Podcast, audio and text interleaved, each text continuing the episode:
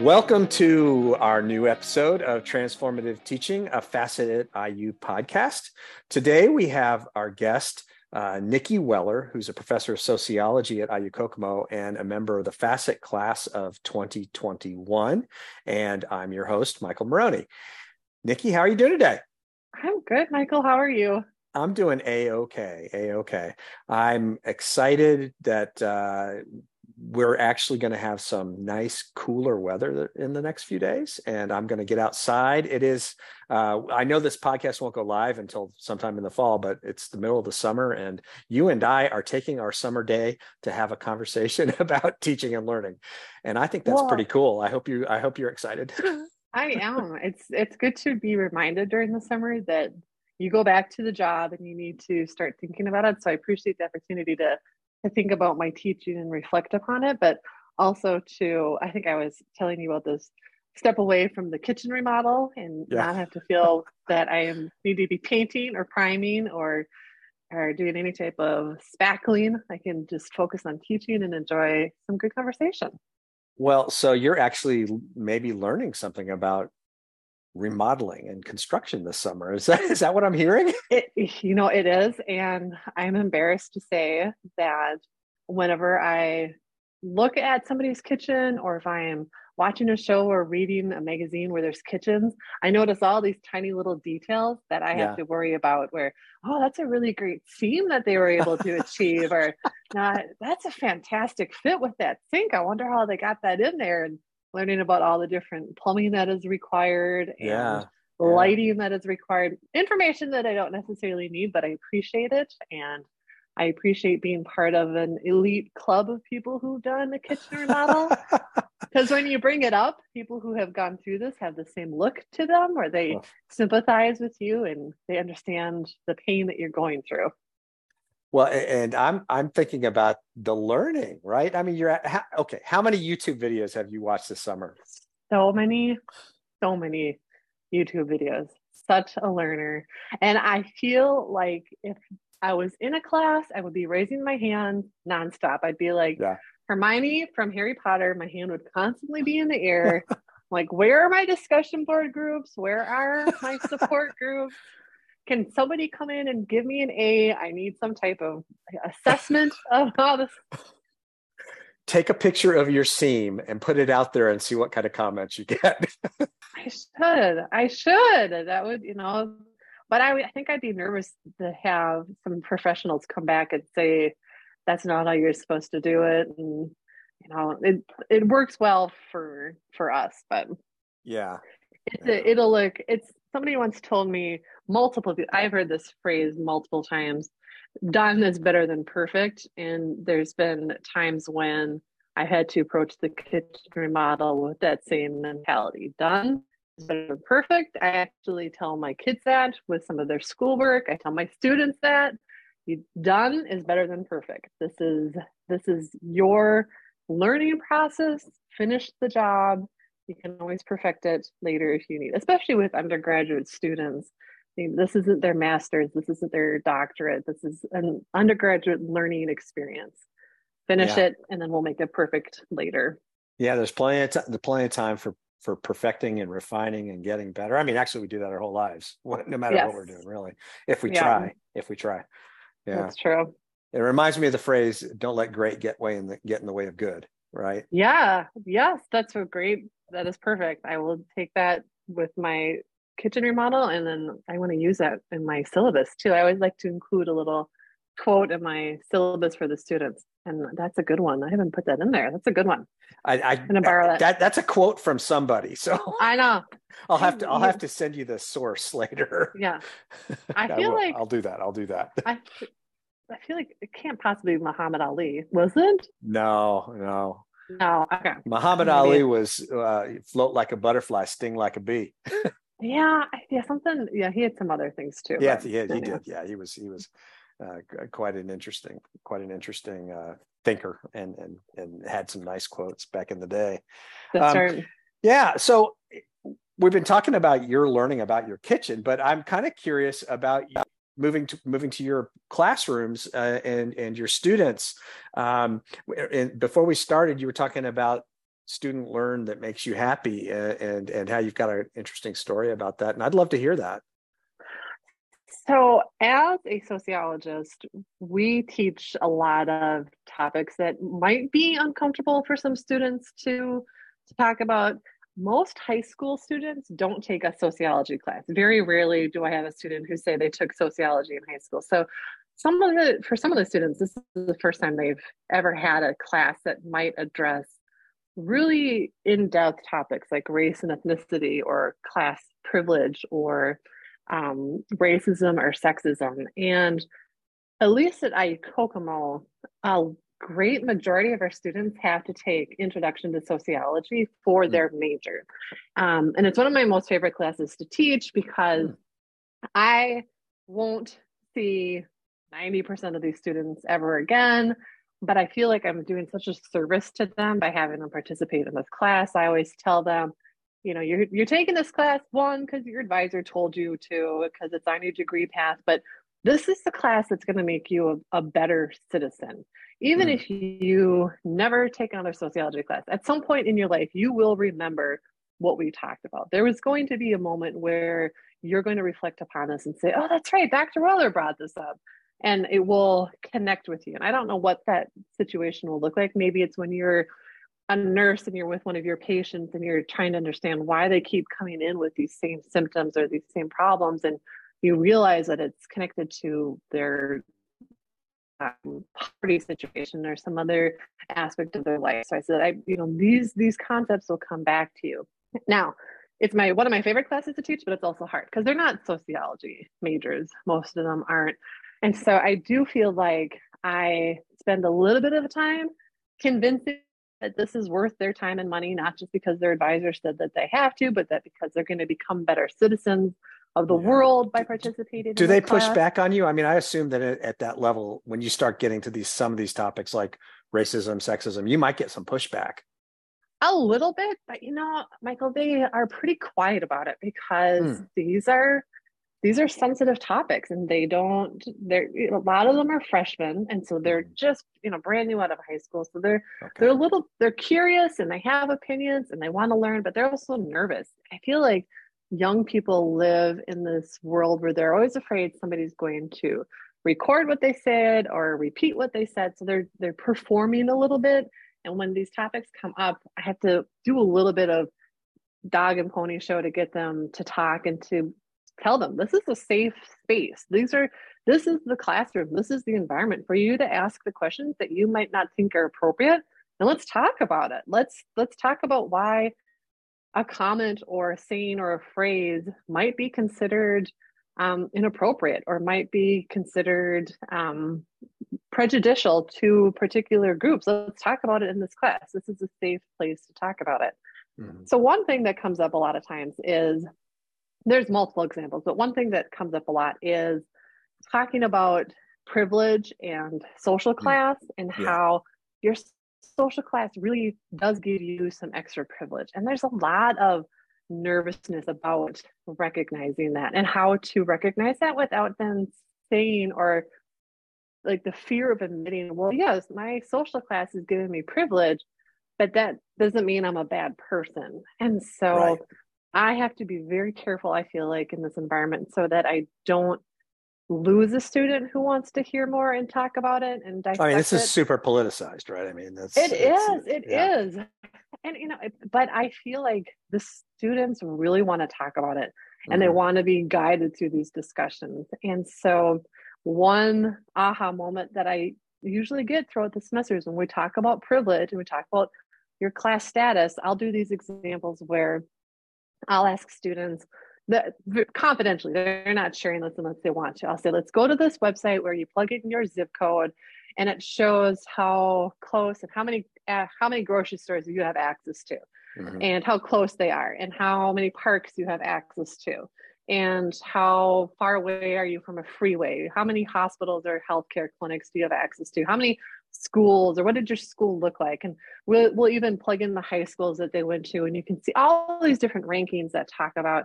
the services that are provided the classes that are provided and then i say to the students now if if you lived anywhere else let's pick a different zip code and mm-hmm. compare and contrast that what wouldn't you have access to? What would be different? What would have been different about your high school education mm-hmm. as you came into college and as it prepares you to that's a cool activity. do you, so do you do this as part of your class? You have them do this comparison i do. i do. So yeah. we we do it when it comes to social class and then the education part well with introduction to sociology it's a tough class to teach because we're basically teaching the whole discipline in oh, 16 yeah. weeks.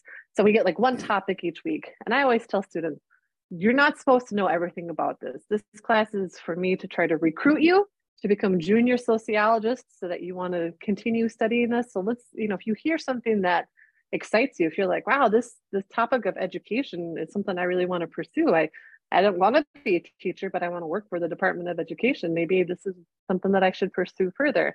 So we do a lot of time talking about education and how education is this great equalizer and it um, it really sets people up for success. And then we talk about we do this whole activity about what kind of careers do you want to go to and what kind of education do you need to pursue that and how education gives you autonomy and it gives you some control of your life. And students start to realize that they know they're in college because somebody told them to go to college or that's what you're supposed to do. But i try to make it very personal so that they realize this these have individual effects on me and on my future family whatever that might look like. And usually I see that student who might not have been participating, engaged when we're doing these activities and I'm watching them on their computers, plugging in all the data, and you see their faces respond like, oh, this was this is what I have. This is why I am here. This is why I had these opportunities to participate in these clubs or these sports or you know this is why my high school had extracurricular activities or ap classes and something that doesn't exist elsewhere because of the zip code that I lived in. And that is usually pretty powerful. And I, I love seeing it because I don't have to, I don't have to like hammer that home with the students. Mm-hmm. I don't have to sit and convince them.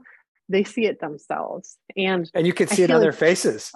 I, you can see it on their faces. And then so I like then when they start looking and then I mean then it goes off the rails because then they'll start mm-hmm. looking up zip codes like Beverly Hills and then oh, sure. no. And then they'll, you know, they'll start and they'll look for the like zip codes that they know are low income or high poverty or high crime and then they like to compare but then they realize the importance of your social environment on mm-hmm.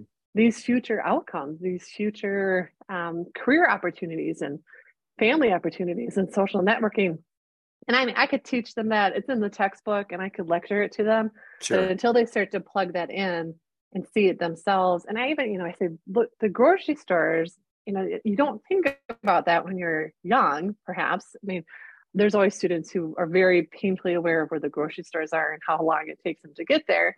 But some students don't realize that access to grocery stores means access to food access to different types of food healthy food affordable food and then that gives them an advantage. You know i always use yeah. the example how many of you have ever had to take a test when you were hungry? And how well did that go? And if this is your whole life if you're constantly having to go to school when you're hungry, you're not going to do as well as your counterparts who have had access to whatever they want whenever they want it. Yeah, that really that reminds me that that, that band, book bandwidth recovery, where we talk about students only have mm-hmm. so much kind of cognitive bandwidth to to attend to their lives, and mm-hmm. if you're hungry, you're paying attention to that, right? Right exactly. And i mean even you know one i'm glad that you brought that up because one comment that comes up with students too is then well there's free and reduced lunches. You know these kids because there's always somebody who wants to keep pushing back against some of these ideas and mm-hmm. well there's free and reduced lunches. These kids have access to lunch. And then we that lets me start talking about stigma and what happens when yeah. you are faced with the stigma of having free and reduced lunch and you know, I always ask students, um, you know, have you ever had to, you know, a situation where you didn't have something or you needed something and you felt like everybody knew you had this problem, you felt very isolated, you felt very excluded, and how that's the only thing that you can think about. And that's the only thing that you're worrying about.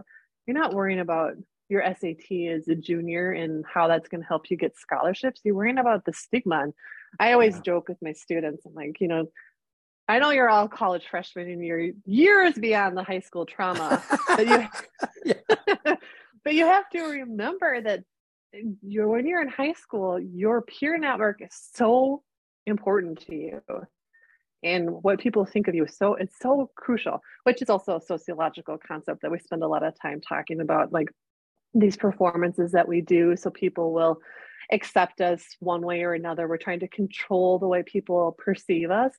And I said, if you are worrying about the stigma that's attached to your free or reduced lunch, you're not going to be worrying about um, how you're going to do on your test, or perhaps even trying out for this club or this other activity that would keep you networked and engaged in your high school environment instead of this fear about, well, I'm hungry, or people are going to know that I have this this free and reduced whatever it might be or that I'm going to see the counselor because I have mental health issues. And so we talk about that. And when I use these examples, students can apply in high school, then they really get it. Then they can relate. Mm-hmm. And usually students will start, I, I mean, I let it happen, but it can turn into just this very large group therapy session where they love to share yeah. their stories and you know and that's part of this rapport building that mm-hmm. i try to do because i i want the students to feel safe in my classroom because we're talking about tough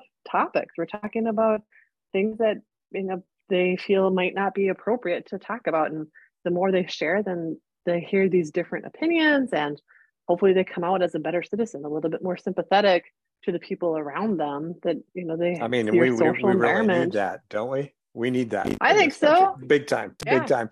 I mean, the uh, this this notion of uh, kind of building the rapport um, based on kind of where they're coming from so their previous experiences and then you're kind of exposing them to kind of new possible experiences and the the rapport building happens around that and um, i know that you're really committed to this idea of experiential um, education and uh, so, what does this look like, kind of in, in like a project in your class? Because uh, you talked about like this is like a little activity, right?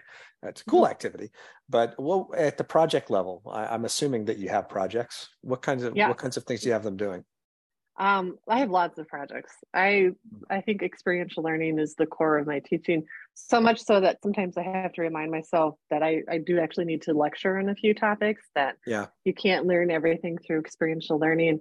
Years ago, I participated in a reacting to a past workshop. Have you heard mm-hmm. of that before? Yep. Yeah, I have. Um, and I absolutely loved it. And can I you could you explain it for a second though, because maybe not everybody's heard it who's listening. So yeah. yeah, reacting to the past is an experiential learning activity that was born out of Barnard College, I believe, and it's the idea that you have students role play, typically historical events, and each student is assigned a character, and they each have their own objective and they have to research their character usually if they're not a historical figure uh, an accurate historical figure there's somebody that would have been there. So you might not have george washington but you would have people who were living at that time.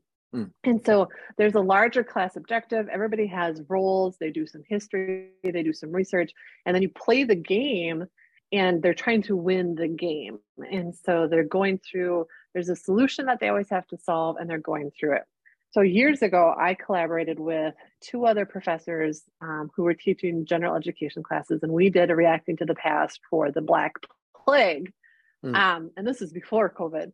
And we were talking about you know, how your social class influenced your ability to survive the Black Plague and what happened based on where you were in society at that time, who survived and who didn't, and what that looked like and I loved it and it was great, but it was pretty dense for an intro to sociology course, course. Mm. So I kind of tweaked it and I came up with different um, reacting the past style games where the students then I put them into groups and we did this like wheel of fortune um, chance, life chance approach.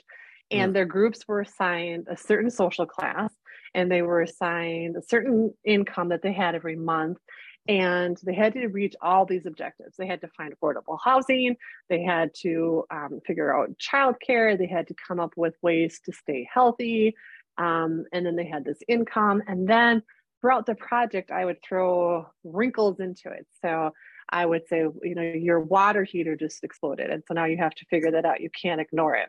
Or um, one of the, everybody had, a, they were in a family of, uh, with two children. One of the children had an asthma attack and had to go to the emergency room and you had to pay for the extra inhaler. And that child can't go back to school. So you have to stay home. Oh, and so wow. we would be going through this with these different life chances. And the students had to figure out how they were going to make it to the end of the month based on it. And like my previous example, they used real life Indiana data. Mm. So they had to look for apartments or houses for rent and they had to figure out how they were going to get to grocery stores if they didn't have a car and um, the childcare that they could afford, the school districts that they would live in. And then what would happen if you had this medical emergency? How are you going to be able to afford it?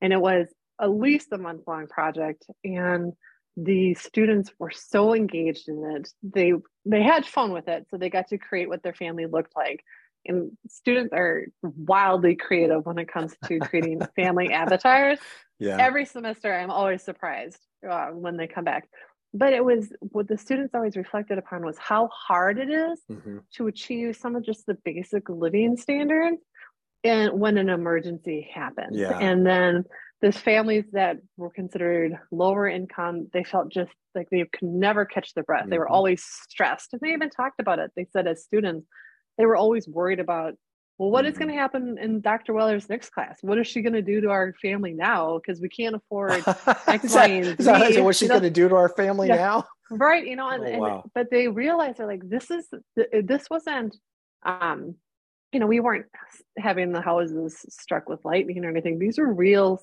case studies that mm-hmm. they were experiencing. And when that was done and the students reflected upon it, you know, the lower income classes, they thought it just, I didn't even have time to be jealous of the groups that had higher income. I, it, I was just trying to survive. I just could not, yeah.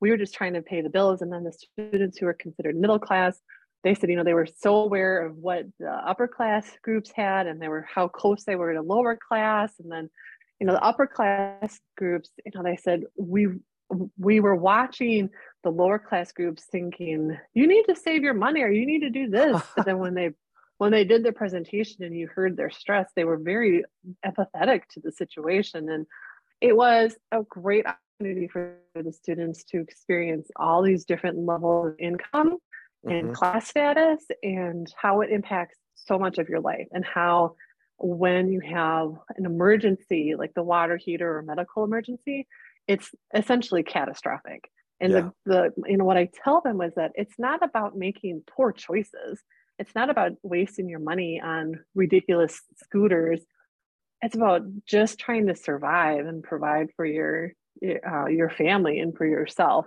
and i love I, that's one of my favorite experiences. It's, a, it's a really cool, uh, really cool project. And so yeah. you've got different these different uh, levels, income levels, um, mm-hmm. and kind of geographic privileged privileged areas and that kind of thing. Mm-hmm. Um, so you have, I'm assuming there's a lot of individual student reflection built into this, and then oh, maybe yeah. group reflection, and then the presentation and um, how long? So there's a lot going on when you're doing this project. How, how, long? How long does it take? Is it kind of spread out over a whole semester, or it? Well, I introduce it halfway through the semester because I I need to see the student who the students are. I want to put them in groups based on people who are going to help one another. I mm. try to, you know, I feel that out. But then they also have to have a base understanding of of these sociological concepts and how class status in this particular example is very important. Mm-hmm. Um, and so they start meeting halfway through the semester and then they just keep building on it. So we start pretty easy where we put them, they get put in these families of four, and then we do our wheel of fortune, and then they figure out their income, and then they figure out how they're going to pay their bills. And that's usually where the, that is usually where the rose colored glasses come off yeah. because they, you know, they'll say, well, we're not going to have a cell phone. We that's the three hundred dollar bill. We don't need it. And then the yeah. students will say, "How are you going to like talk to your kid's school or your right. employer?" And so that's where they start to really see some of these larger picture items. So when people say you shouldn't have a fancy phone, and how am I supposed to talk to my boss or talk to my right. kids' teachers? And so right.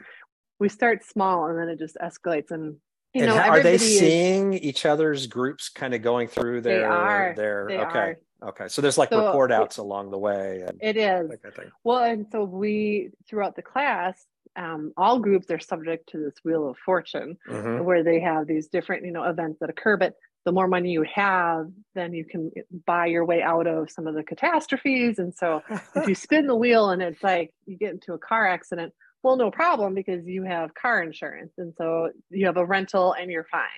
Mhm. Um, and so they start to see where you, these privileges come in. It's not just about luck and it's not just about um, the fact that you have more money. It's that you have these resources available to you because you've been able to make those choices. Um, you know, and then I'll throw in things like, um, you had a car accident, but your coworker has an extra car, so they're going to let you use it for free until you get a, a new one. And you know that the, some of the students will be like, well, nobody at working at McDonald's has an extra car that they can give, and so they see how um, all of these all of these sociological concepts that we're learning about they build this toolkit of resources. So they like it. I think you know it gets creative and they uh they have fun with it and I, I really feel like they can identify with some of it. And before COVID, we I used to do this project and then the Department of Sociology, we would do a hunger banquet. Have you heard of this before? no no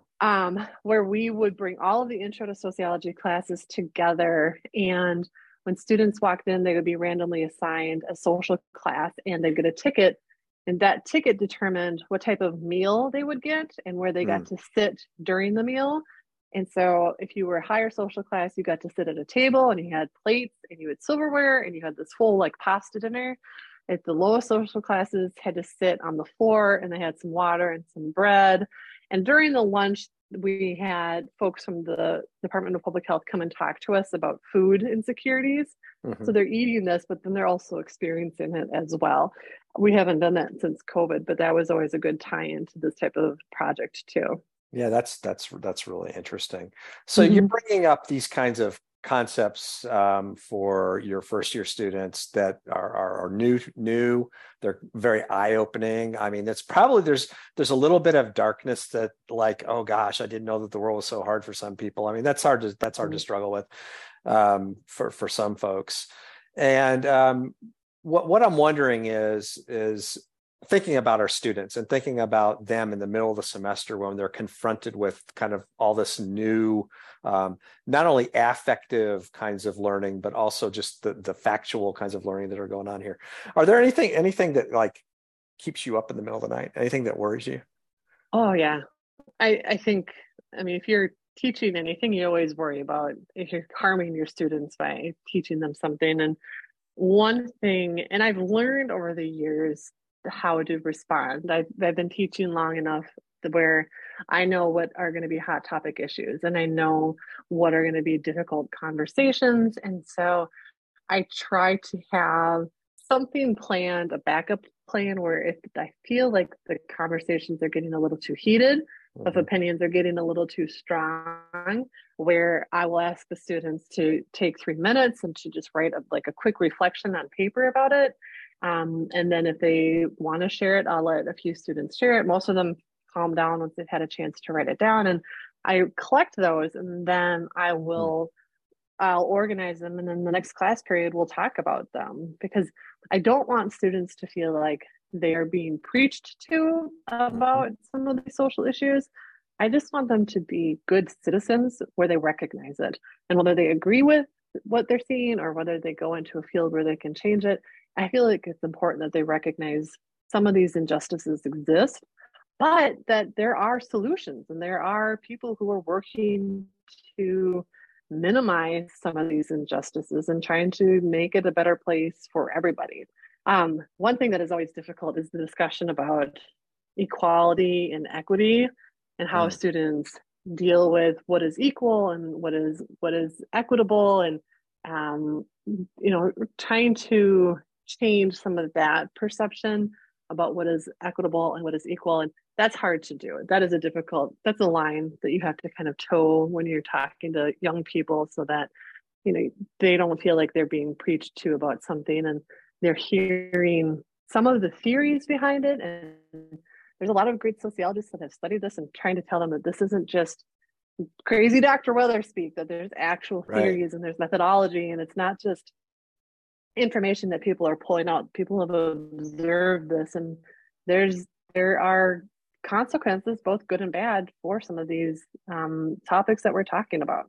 Yeah, and so so one of the one of the uh, approaches is is kind of this like cooling off sort of reflection and mm-hmm. circling back to it and kind of having I guess a constructive conversation around it because I think that I think that a lot of people do um, want to kind of put their head in the sand when they when they see what's happening in the world and they they don't like we hear that people want to push back they don't believe in systemic racism they don't believe in systemic injustice mm-hmm. right people need mm-hmm. to just you know uh, you know put they need just need to put their they just need to toughen up that kind of a thing and and, and mm-hmm. to, to, realize that that's not really the case a yeah. lot of times a lot of people don't like that right? Well and i try i i always look at my class roster to see where the students are coming from with the intro to social if they're not social majors so i know what their major is. I have a, an idea and i always try to use examples that i know would apply to their future career. So with the nursing i try to for the nursing students you know i say you need to be aware of some of these social environments that your patients are going to be living in. If you spend time with them talking about their prescriptions and how they're supposed to use it, they might not be paying attention or they might not follow through, not because they don't care, but because they don't have the time to do three doses of this particular antibiotic. Um, or there might be a cultural miscommunication. If three doses in a day makes me healthy, then why not 30 doses in one day and be done with it? And wow, you know, how do you, and that, I mean, that, that comes up. So I, you know, I say, this is why, and it's intro to soc. So I, I recognize that this is 16 weeks of the life, but if they remember even a little bit of that, that, oh, that's right. Maybe just because it makes sense to me, that doesn't mean it's going to make sense to everybody else. Or just yeah. because this is how I was raised, that's not how other people were raised. And there's not right or wrong way. I just have to understand it so that I can help my patient or that I can, you know, help the Department of Education with these particular students or you know whatever it might be. Yeah. Well, I, so so there, there, there's a lot going on in, in, in running these kinds of activities and experiential learning. And i'm sure that sure that through the years um, your ability to manage all the different nuances of what's happening uh, when you're doing this has uh, that, that you've like you've really grown in your ability to to to handle all the different things that can come up. And um because I, I think we all grow a lot when we're when we're teaching. We learn a lot when we're teaching. I'm wondering what what advice you would give to a new faculty member so that they could mm-hmm. make sure that they're growing as much as possible so that they can benefit our students and help our students be uh, the best citizens and contributors they can be. You know, all of my examples, these were all risks that I took, and sometimes they work and sometimes they don't work. And you, I think with instructors, you don't new instructors, you don't feel like you have a lot of time. I never did. I always felt like I was maybe two days ahead of my students. And if mm-hmm. I was, I felt like that was a success. And so the idea of incorporating a semester long project that you've never done before is terrifying because what if it's a total and complete failure? And that's 20% of your student grade or something of that nature. So, one thing that I think new instructors, but I always tell new instructors is you have to try it. You got to take the risk. If it doesn't work, you'll learn from it and you'll you'll tweak it and make it better the next time. If it's a total failure, you don't have to do it again. You yeah. you know you are in control of the classroom and the students I feel like they really like at least my students they like that active engagement. They want to be doing stuff. The students complained about reacting to the past at first because it wasn't just show up in class and you lecture to me but after a while they loved it and i could see there was a palpable difference in the student camaraderie as we mm-hmm. progressed through these kids who probably kids students who probably would not have hung out before became buddies and yeah, you know, that has a success yeah. rate because then they're committed and they want to stay in school so one thing that i would tell new instructors is take the risk and just be eyes wide open take yeah, notes i love figure that. out what's working if it doesn't work it's not that you have to give it up. And if it if it doesn't work if you tried something you know you nobody's going to ding you on your evaluation or on your annual review. If you can justify if you can explain i tried this it was okay or it didn't work but i tried it and here's why i tried it.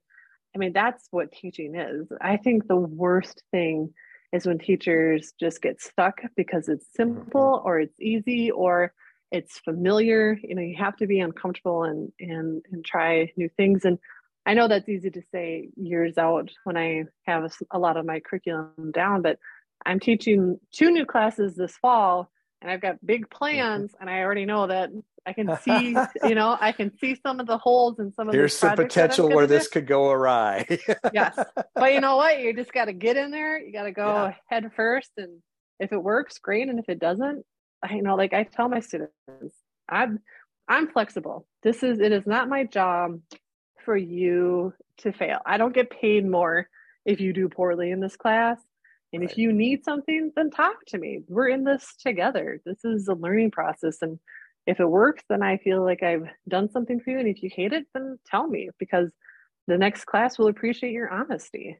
Um, yeah, I, so, I, I really appreciate it when the students will during the semester say, "Okay, I'm not seeing why I need to mm. do this," and and and, and, right. and then you can have a conversation around it. And right. and if in fact it's not working, you can say, "You know what? We're not going to do that. We're going to do." Right. Let's talk about what we're going to do, uh, and I think that that's great. And this this notion of continuous improvement is, I mean, we need to model that for our students. Mm-hmm. and, mm-hmm. and, and and so this idea that you you take risks and you grow from it is just yes i, I think that uh, that's wonderful advice for for our um, new faculty. And Niki i want to thank you for joining us today. This was a great conversation. I enjoyed so much hearing about um, all this experiential learning that you're doing. And um, i want to keep the conversation going afterwards. So um, bye everybody else Niki. Thank you so much. I loved it.